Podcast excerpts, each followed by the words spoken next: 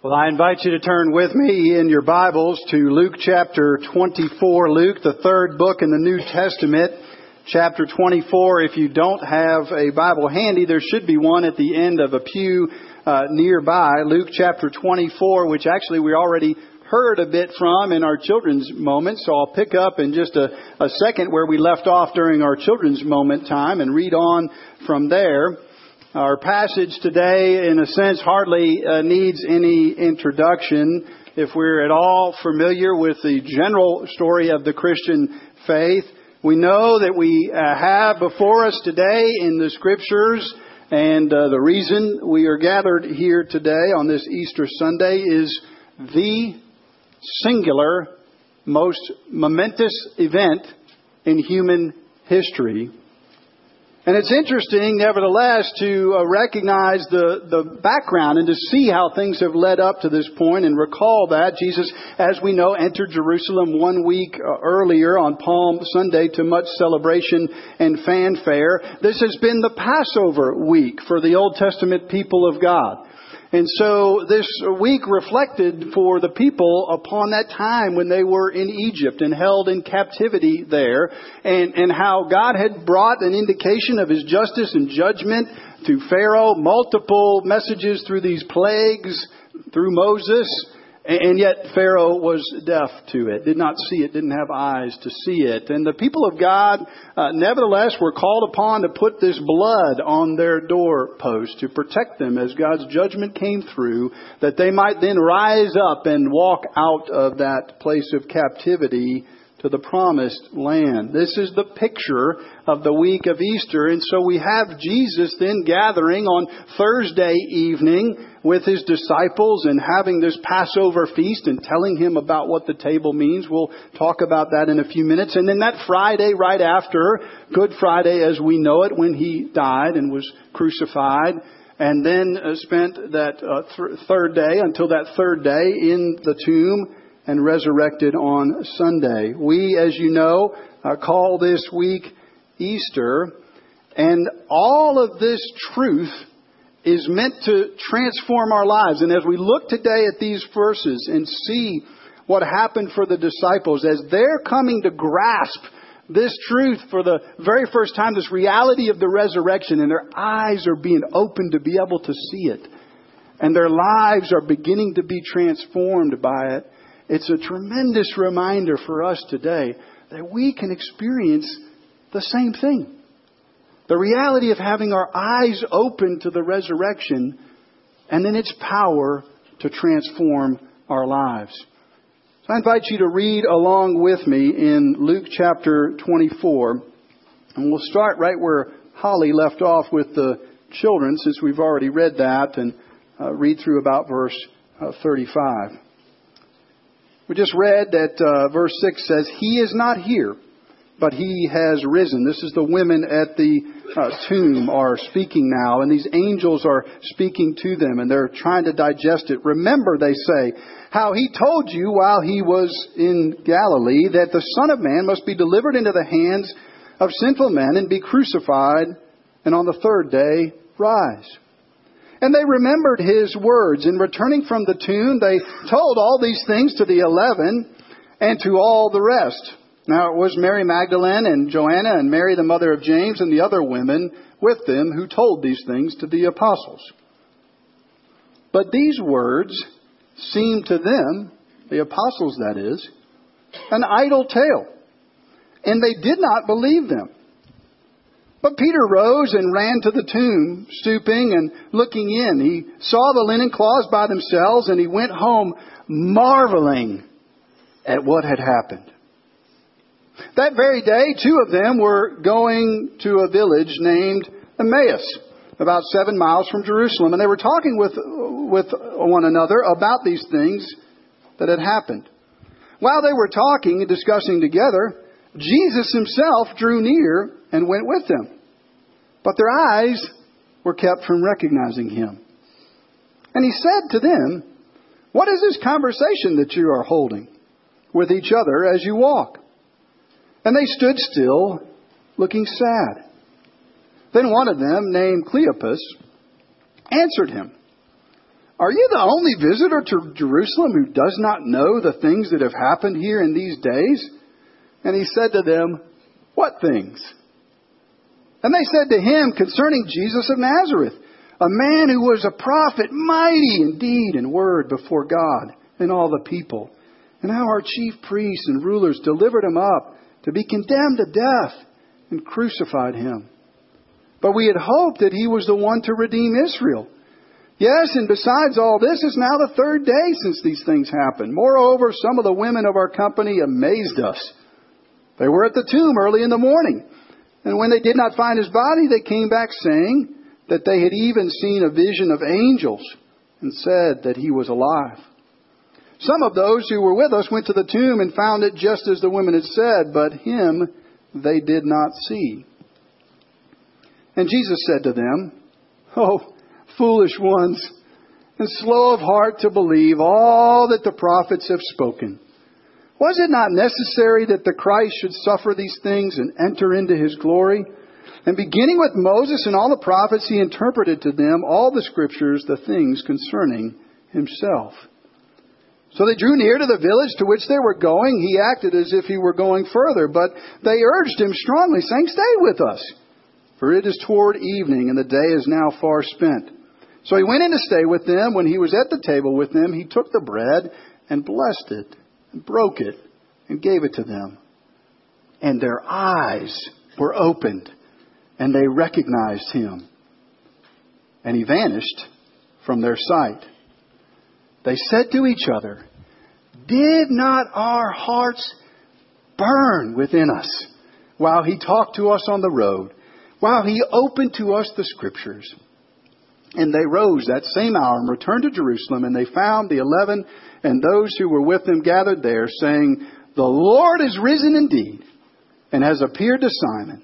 And they told what had happened on the road, and how he was known to them in the breaking of the bread. Let's pray together.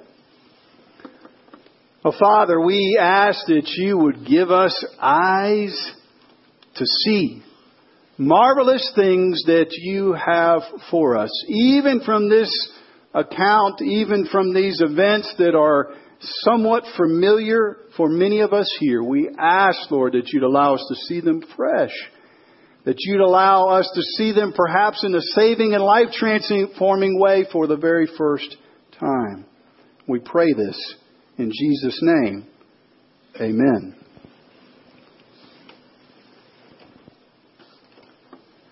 There's a baby.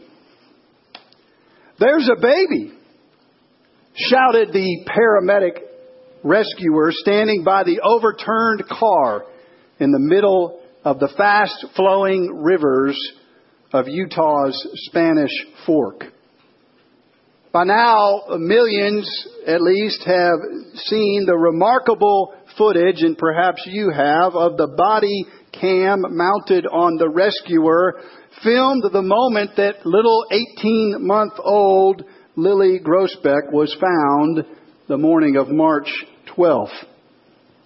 The four heroic deliverers, police, and ambulance crews rushed to the scene after they heard the report of a man who had been fishing in the river and saw the vehicle turned upside down.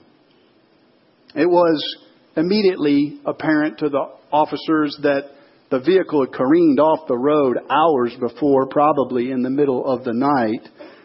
And therefore, as they approached the vehicle, they expected to find a likely tomb of metal for its passengers. So everyone at the scene was perplexed and stunned and even marveled at the announcement from one of the paramedics that an infant could be spotted inside. Indeed, little 18 month old Lily, strapped into her car seat with the vehicle flipped over, was suspended with her head just inches above that freezing, icy, flowing river water that was now filling the top of the car, which was now on the bottom. The officers attempted to get the doors open, but the force of the river and the impact of the crash had crushed the vehicle to such an extent that they couldn't get it open. And so four of them, showing remarkable power, flipped the vehicle upright. As they looked inside, they immediately and sadly saw Lily's mother, Lynn Groesbeck, age 25, deceased. But what might have been at that moment a simply a horrible tragedy turned into a tremendous story of rescue as they realized that Lily was showing at least some signs of life. The body cam on the police officer is impressive to watch as he grabs little Lily, her bright pink outfit strapped to his chest so you lose sight of the overall picture and can only see stones at the bottom as he deliberately and intently but quickly makes his way up the riverbank to the nearby ambulance. Those attending the child in the ambulance begin to pat her on the back saying, come on, sweetie. And as they travel to the nearest hospital doing CPR on her, attempting to warm her, when they arrive at the hospital, the folks there, the doctors, medical people aren't sure whether they can even save her life, but if they do, they realize she's probably been in this condition for over 12 hours and aren't sure about what her functioning will be if she is rescued. So it was miraculous that Lily not only survived, but about two days later was released from the hospital with her perfect functions.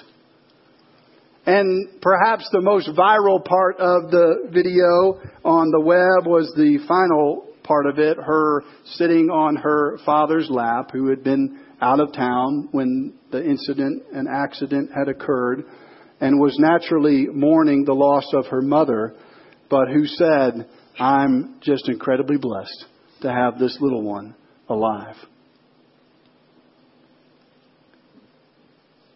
Well, in our passage today, we begin in some ways with a, a scene that's similar to the one I just mentioned in that Utah River. Men and women followers of Jesus coming upon this scene, in this case of the tomb, and not expecting to find anybody alive.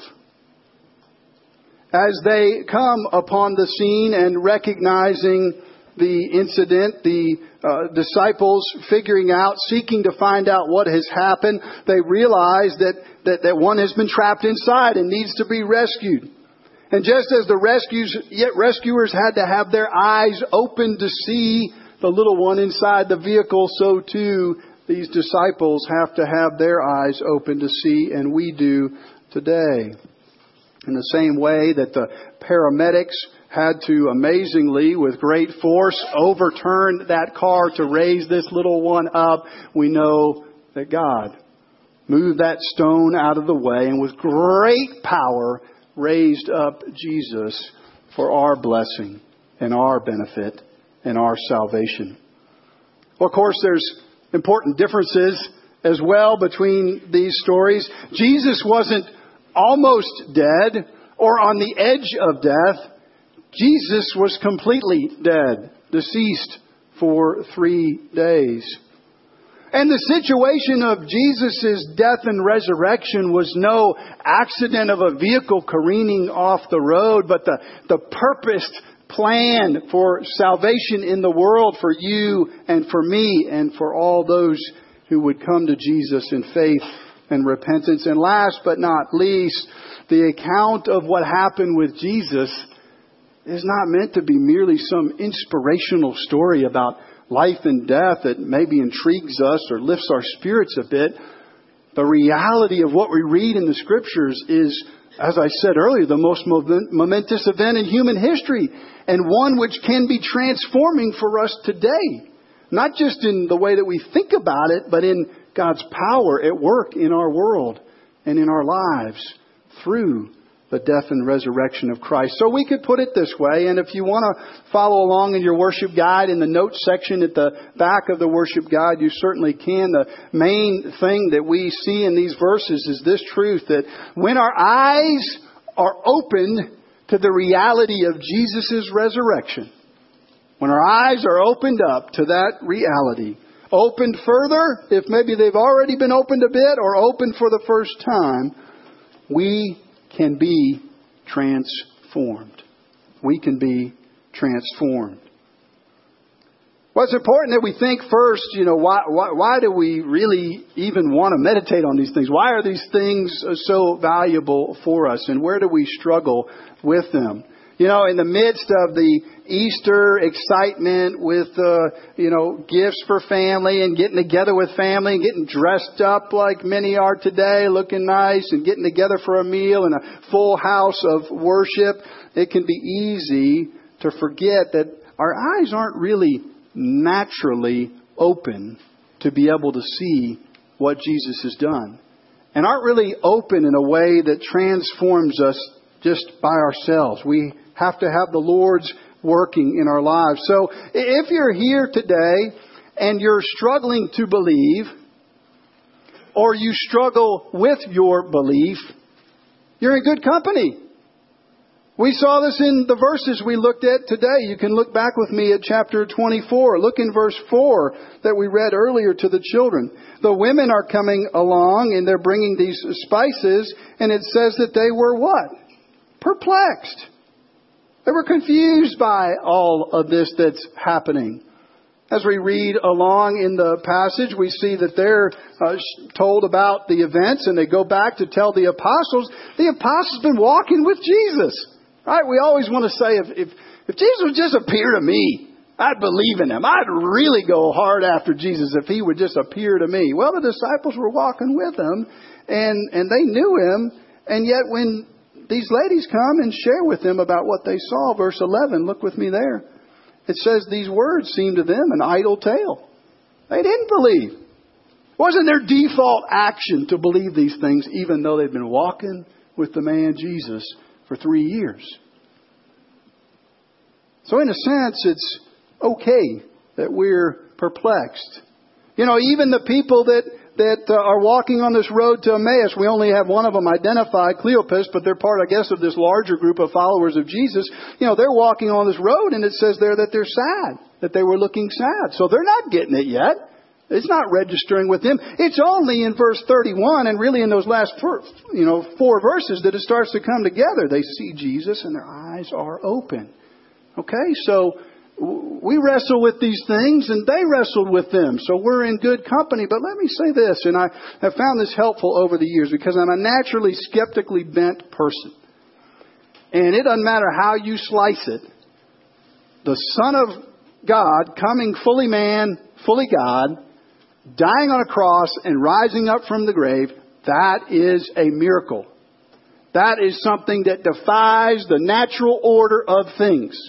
It is amazing. It is miraculous, and we shouldn't say that it's anything otherwise. But C.S. Lewis says this, the writer of the different Chronicle of Narnia, you know, tales, and that have all been made into movies, or many of them. He wrote a lot about his faith as well, and of course, those those tales are really allegories of spiritual truth as well. He was a skeptical person. He was an atheist up until I think around his, you know, in his forties and a professor and sort of trusted in his reason and his mind and didn't feel he could believe these things, but came to surrender his life to Jesus and to see hope and mercy in him. And he said this. He said, I do not wish to reduce the skeptical element in your minds. I'm only suggesting that it not be reserved exclusively for the New Testament and the creeds. Try doubting something else. What's Lewis saying there? He's saying that our propensity is to trust our own understanding of things. And because we haven't ever seen anybody resurrected up, it can be easy for us to then default and say, I'm not sure that that happened or could happen. Well, Lewis reminds us, boy, let, us not just put a critical eye to the things of the Bible or to the Lord. Let's if we're going to be critical, let's turn that on our own selves and realize maybe we don't understand all we think we understand.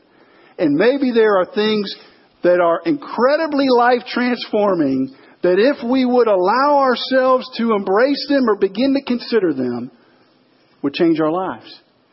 And that in fact, by uh, trusting simply in our understanding of things, that we've locked ourselves up and we would be freed if we would open our mind to the possibilities of what the Lord has done, that we would try doubting something else.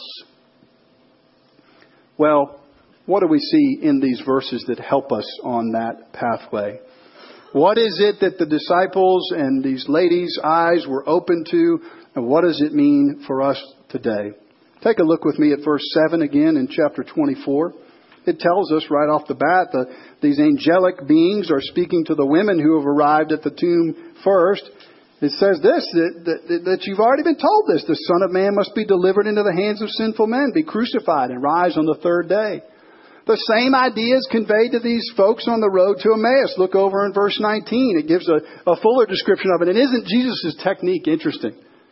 I don't know how many here are, are educators or, or maybe just parents with your kids, but you, you know, you ever have somebody ask you a question and you know that they know the answer and you want to help them learn in that moment and it'd be easy to give the answer.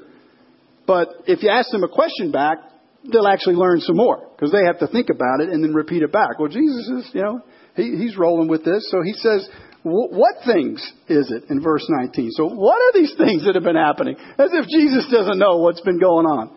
You know, you tell me. You let me know what's been happening. And then they say uh, a number of things that are powerful if we think about them. It can be easy to miss them if we read too quickly. And they said to them, to him, concerning Jesus, what does Jesus mean? God saves. This one who saves. Of Nazareth. You remember they said, can anything good come out of Nazareth when they heard Jesus was from Nazareth?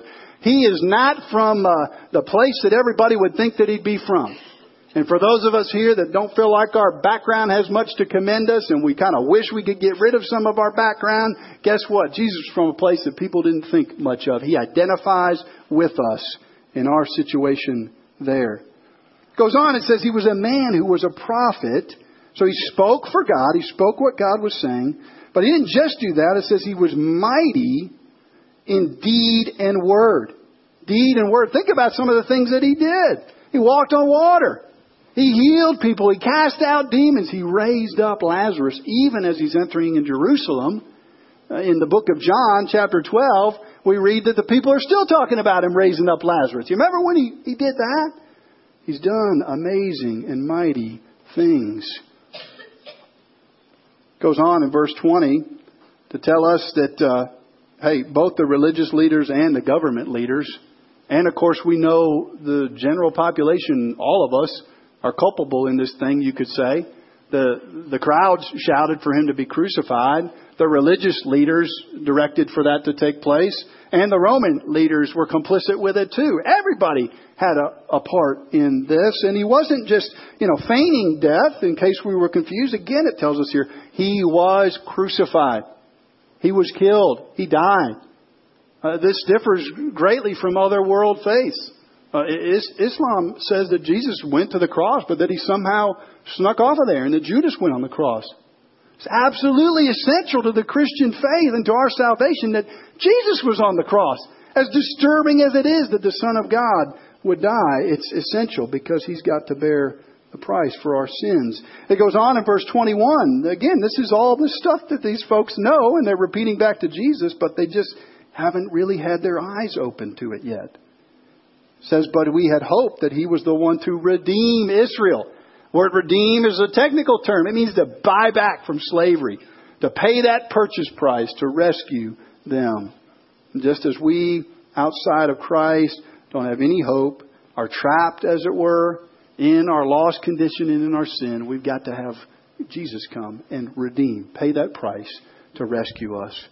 Well, a lot more could be said probably about what these disciples on the road to Emmaus share, but let's talk for a moment about what it means for us today. All right? So if God would be gracious in our lives to begin to open our eyes so that we could see these things that we just read about. The folks on the road to Emmaus shared with Jesus. What can that mean for our lives today? Well, the first thing it can mean is that uh, we, we will have power, resurrection power, to know God. Right? Jesus died and, and raised up, and that reality of Him raising up wasn't just something that took place back then. That means that He's got power then to raise us up spiritually so that we can know God. One has put it this way We lost it all, Jesus did it all, we get it all. That's an easy one to remember, right? We lost it all, Jesus did it all, we get it all. That's what the death and resurrection of Christ is about. And it's a, an obligation and an opportunity. Jesus doesn't say, if you want to, you can think of me as Lord and Savior. He says, I am Lord and Savior. And, and we can bow down, Philippians 2 says, and, and, and bow down, we all will. And we can begin to bow down now and surrender our life to Him and, and in eternity to know Him and know Him in His grace and mercy and love. Or we can bow down eventually under his judgment and wrath. These are the truths of Scripture, but Jesus lost, we lost it all. Jesus did it all. We get it all because of his free grace. And that power of him to show love and grace and forgiveness is amazing, isn't it? When you think about how that can transform your life, not just to begin to have a, a living relationship with the Lord, to know him and to pursue him, but to begin to experience and extend forgiveness. I don't know about you, but relationships are tough, aren't they? Whether it's a marriage relationship, a friendship, a work relationship, when stuff comes in between, now maybe you don't call it sin, but the Bible calls it sin. When stuff comes in between and agitates that relationship or even breaks that relationship to some degree, we probably all sense it. A lot of us here, maybe if you're married today, you experience that struggle in your marriage. How do we continue to relate to one another when we've hurt each other? When we've offended each other, when we've let each other down. Maybe that's the case for you with a close friend or a coworker or someone. Forgiveness. That's how it happens. Forgiveness. And that forgiveness starts with God forgiving us and then gives us power. You say, how can I forgive some of these things and really be restored to relationship? That's through Christ's forgiveness of us. He can give us power to do that. Not only that, but He gives us power for eternal life. Just say a few words about this and then we'll conclude our time.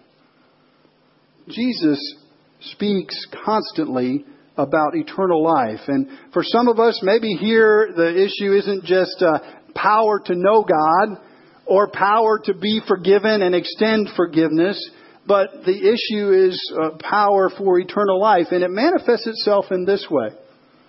Maybe you're here and worry and anxiety plague you almost constantly. Uh, maybe it's worry about the day to day things or your physical well being and you're real conscious that it's worry. Or, or maybe you're like a lot of us and we shield it over and cover it, right? That's a lot of our sort of career mindedness and our success mindedness.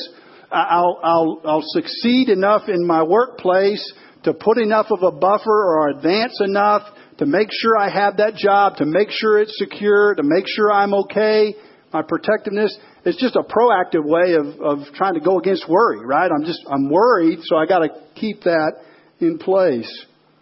Maybe we wouldn't label our condition that way, but we also do it when we acquire stuff the new gadget, the new house, the new car.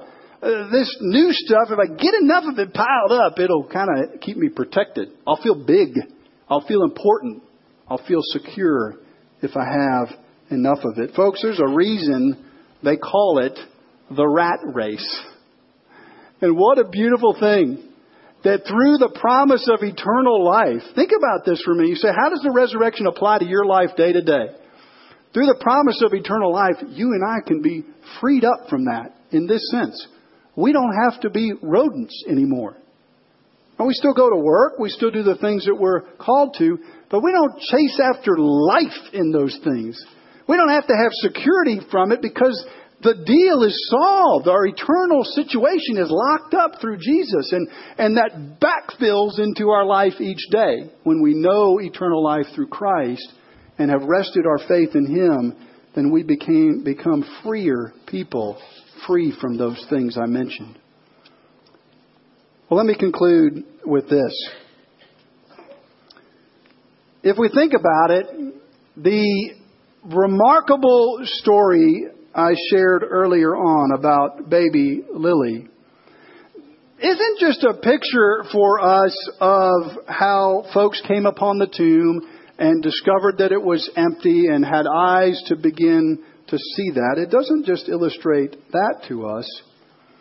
It also paints the amazing picture of what you and I are like in our need for rescue and what Jesus has done to save us and rescue us. When you think about it, as Jesus explained to the disciples, it said he walked through the Old Testament and told them about what the scriptures said. He said, all the way from the beginning, this book from, you know, first front cover to back is about me, Jesus said, about my plan of rescue for a people. And it's interesting when we picture that child, that little baby Lily, hanging by that seatbelt, I guess, buckled in in that plastic car seat, hovering above those waters for some 12 hours. And we think, how, how could that have happened? How could she have remained alive? That picture of her. And what an amazing thing it is that she was rescued. It's a little bit insulting on the surface to be described that way spiritually, isn't it? That we're really that helpless, that we're really that lost, that we're really in that condition. And so, probably, and I'll close with this, we'll have two responses to some of the stuff we heard today. And to that picture of us really being like that little baby lily, hopeless and helpless without the mercy of God. Some of us here today will feel that there's no way that God can love us that much because we know how degraded and how lost we are. You don't have to tell us that. We get it already when we walk in the door. And it's not that we think that love from God is unnecessary. We would think it's unlikely. Whether it's that eating disorder, that struggle with greed, those fits of anger, that battle with lust, that affair, that improper business deal, you name it. There's certainly some here who would feel like God can't love me. This thing about Jesus is fantastic, but it can't really apply to me. I'm too far gone. Passage reminds us that Jesus has gone to that great lengths precisely for us who recognize our lostness. He cares for us that much. But at least as many among us today would find Easter a bit vacuous. It doesn't have a whole lot of meaning or depth because we're not sure we really need it. We figure probably the good things in our life come pretty close to outweighing the bad things, and God's probably grading on a curve. And this idea, this picture that because of our lostness, because of not loving God with all our heart and mind and soul, and because of not loving our neighbors ourselves, that we're literally suspended above these frigid waters and a helpless child in need of rescue, it's a little hard for us to swallow. But that's exactly the message of these verses. And I hope for us today, wherever we are spiritually, that the, the, the message we read in these verses, it would be for us like those sirens on those ambulances and police cars rushing to that scene to save that little baby Lily, that we might be able to picture and embrace and receive the reality that we not only desperately need Jesus to save us, but we also can know that He does indeed choose to lovingly and graciously save us. Let's pray.